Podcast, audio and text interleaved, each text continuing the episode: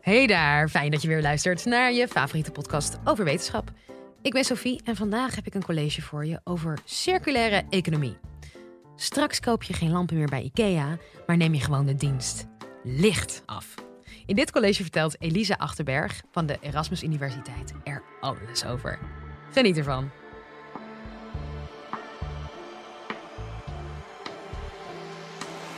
Live vanuit Club Air is dit de Universiteit van Nederland. Een aantal jaren geleden werkte ik als econometrist in de financiële sector. Waar ik uh, risicomodellen maakte uh, voor verschillende financiële instellingen. Banken, pensioenfondsen, verzekeraars. Eén jaar heb ik doorgebracht uh, in de dealing room van de ABN AMRO Bank. Waar ik een risicomodel maakte voor Securities Finance Desk. Klinkt heel interessant. Daar werden hele ingewikkelde financiële contracten verhandeld. En uh, ik vond het eigenlijk nogal ingewikkeld uh, om te begrijpen wat er nou precies gebeurde met die dingen. Niet alleen omdat het ook echt ingewikkeld was, maar ook omdat de handelaars een beetje onwillig waren om eigenlijk hun ware gezicht te laten zien. Uiteindelijk met wat druk van bovenaf is het me uiteindelijk wel gelukt om een soort eerste risicomodel te maken.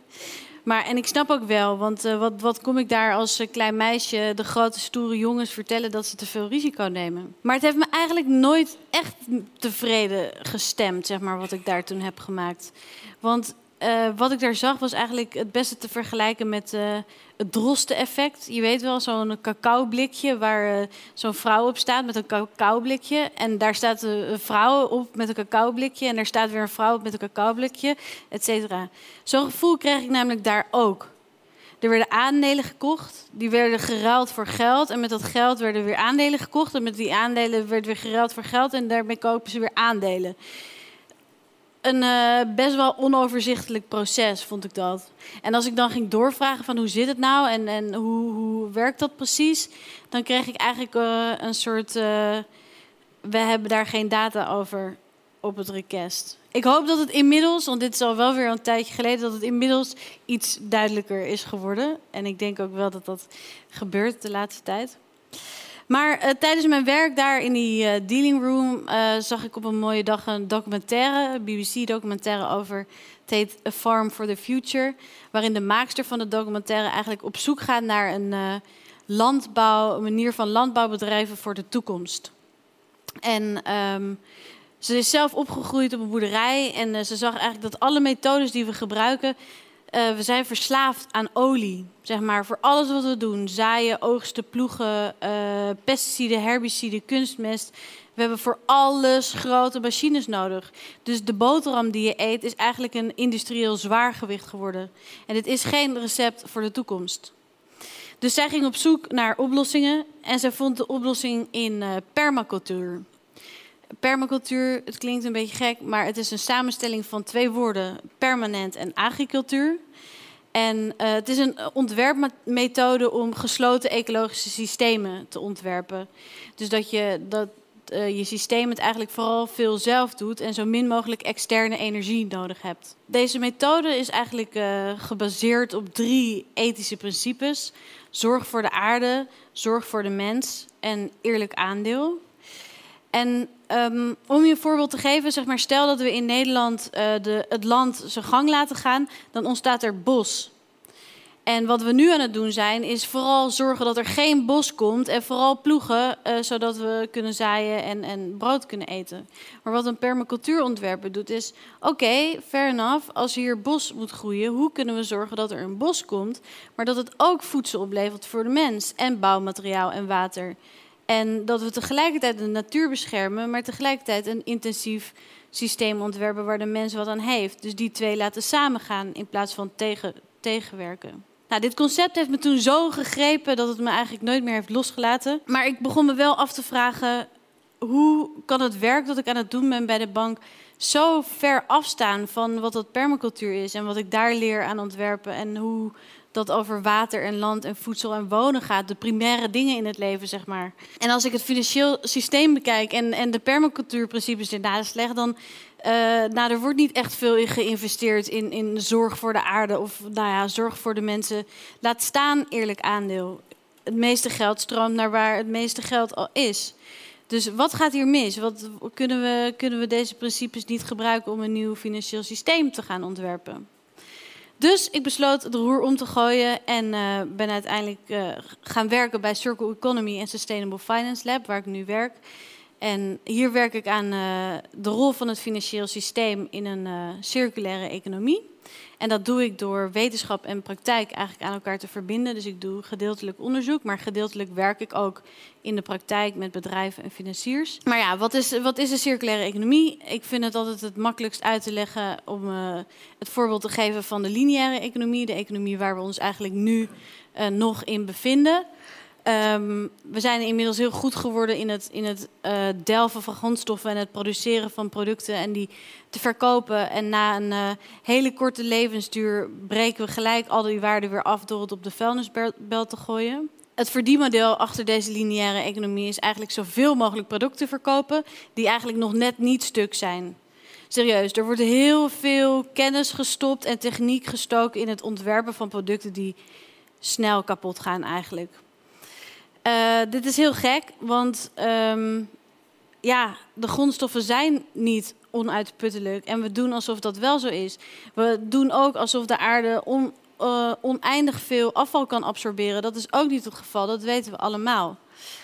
Um, dus we hebben eigenlijk echt een ander soort economie nodig, een andere mindset om dit probleem op te lossen. En een oplossing, of een belangrijke oplossing is de circulaire economie. In de circulaire economie, um, nou ja, er zijn een hoop definities in omloop, maar ik uh, hou me graag bij deze definitie. Dat blijft ook heel erg dicht bij de permacultuurprincipes. Um, is eigenlijk dat een circulaire economie zo ontworpen wordt om ecologisch, functioneel en uh, menselijk welzijn te maximaliseren. Um, in een perfecte circulaire economie gebruiken we dan alleen nog maar hernieuwbare grondstoffen. Laten we materialen oneindig circuleren en ontstaat er uiteindelijk geen afval meer. En levert het ook nog een positief effect op mens en milieu. In de praktijk zie je dat uh, er allerlei nieuwe bedrijfsmodellen ontstaan die dus bezig gaan um, met het behouden van waarde. Dus in plaats van dat we dat op de vuilnisbelt gooien, gaan we producten hergebruiken. En let wel, niet alleen recyclen, want dat wordt nog vaak gedacht bij, bij circulaire economie. Dat is eigenlijk de minst efficiënte stap. Zeg maar, een product direct hergebruiken is veel efficiënter dan hem helemaal omvormen weer tot grondstof. En hem dan weer helemaal op te moeten bouwen tot product. Nou, een voorbeeld daarvan is bijvoorbeeld uh, Leap Um, dat is een bedrijfje dat Apple-producten refurbished. Dus die vervangt onderdelen, die maakt wat onderdelen schoon en dan is het product eigenlijk weer zo goed als nieuw. Maar ook een leuk voorbeeld is dat de, de gouden plakken van uh, de Olympische Spelen zijn gemaakt uit uh, herwonnen goud uit uh, gebruikte mobieltjes. Maar niet alleen dat sluiten van die kringloop is heel erg belangrijk. We moeten ook aan het begin van de keten gaan kijken en eigenlijk de kringloop versmallen, zeg maar. Dus zorgen dat we minder materialen door die kringloop laten gaan. Een mooi voorbeeld daarvan is de Fairphone. Ik weet niet of jullie er wel eens van hebben gehoord. Het is een ethisch geproduceerde telefoon. Maar niet alleen dat, het is ook modulair. Dus uh, als mijn camera stuk is, dan hoef ik alleen de camera te vervangen. Dus zo zorg je al dat er veel minder materialen door die loop hoeven te stromen. Maar ook Patagonia bijvoorbeeld, die uh, maken um, uh, bergsport en sportieve kleding. Maar die ontwerpen ze voor lange levensduur, zodat ze eigenlijk je hele leven meegaan. En vragen daar een hoge prijs voor, om consumenten ook niet te stimuleren om heel veel kleren te kopen, maar gewoon één goed kledingstuk wat gewoon lang mee kan. En dan is er eigenlijk nog een derde component. We moeten ook zorgen dat niet alleen we de kringloop sluiten en de kringloop kleiner maken, maar dat we hem ook vertragen. Dus dat we zorgen dat die producten ook lang gaan leven. Dus bijvoorbeeld door nou ja, ouderwetse reparatieservices. Dus dat je een product in gebruik hebt die je ook vervolgens nou ja, zo lang mogelijk in leven kan houden. Maar in deze categorie is ook nog een uh, hele belangrijke nieuw bedrijfsmodel. Uh, bedrijfsmodel van de toekomst noemt Thomas Rauw het. En dat gaat over de verschuiving van bezit naar gebruik. En ik vind het heel mooi hoe hij dat uitlegt in de tegenlichtaflevering Einde van Bezit. Hij uh, legt daaruit, hij is architect uh, en hij is bezig met een gebouw opnieuw ontwerpen en inrichten. En hij zegt eigenlijk tegen Philips: Philips, ik wil geen lampen van je kopen, maar ik wil licht van je kopen. Ik wil niks te maken hebben met peertjes die kapot zijn of lampen die het niet meer doen. Uh, en bovendien, jij bent ook verantwoordelijk voor de energierekening. Dat is voor Philips iets heel anders dan uh, wat ze normaal gesproken doen. Dus die moest eigenlijk terug naar de tekentafel en opnieuw gaan nadenken over hoe maak ik mijn product eigenlijk. Want ineens zijn de kosten verbonden aan het repareren en het onderhouden van een ding. Nou ja, dat wil je dan minimaliseren, toch? Je wil zo min mogelijk kosten hebben. Dus ineens gingen ze ontwerpen voor een lange levensduur. Lampen die heel lang meegaan, die makkelijk te onderhouden zijn. En uh, nou ja, ook nog eens energie-efficiënt. Kortom, er ontstaat een financiële prikkel voor duurzaamheid in plaats van uitputting. Dus dit is een heel belangrijke hoeksteen eigenlijk van het veranderen van verdienmodellen voor de toekomst. Maar dit hoeft natuurlijk niet alleen maar voor licht. Dit kan je doen voor telefoons, voor spijkerbroeken, voor uh, een hoop andere dingen. Maar we zijn er nog lang niet. Waar ik me de afgelopen drie jaar heel erg mee bezig heb gehouden, is uh, financiering. Ik ben erachter gekomen dat een hele grote barrière voor deze transitie is financiering. Een, gebrek aan financiering, een gebrek aan geld om uh, dit soort nieuwe businessmodellen te stimuleren. En een belangrijke oorzaak van het probleem is dat er een groot gat is tussen financier en ondernemer. De ondernemer geeft aan uh, financiers snappen niet waar mijn waarde zit. Ik creëer heel veel waarde en het is uh, ontzettend stabiel en juist echt de toekomst en helemaal niet risicovol. En financiers zeggen van ja, maar dit, dit, is geen business case. Hier kan ik geen, geen kaas van maken en al helemaal niet financieren. Dus die heb ik een beetje proberen bijeen te brengen. Inmiddels zie je dus ook veel beweging wel in de financiële wereld. Um, waar drie jaar geleden het woord circulaire economie echt een vies woord was, uh, is het inmiddels eigenlijk iets waar iedereen wel over eens is dat we daar naartoe moeten. En je ziet ook dat, dat lineaire bedrijfsmodellen uiteindelijk tot het verleden gaan behoren. En dus komt er steeds meer vraag aan ons van kunnen jullie ons helpen met een financieel product ontwikkelen dat wel geschikt is voor deze circulaire economie, voor deze nieuwe, nieuwe wereld? Tuurlijk, daar helpen we graag mee.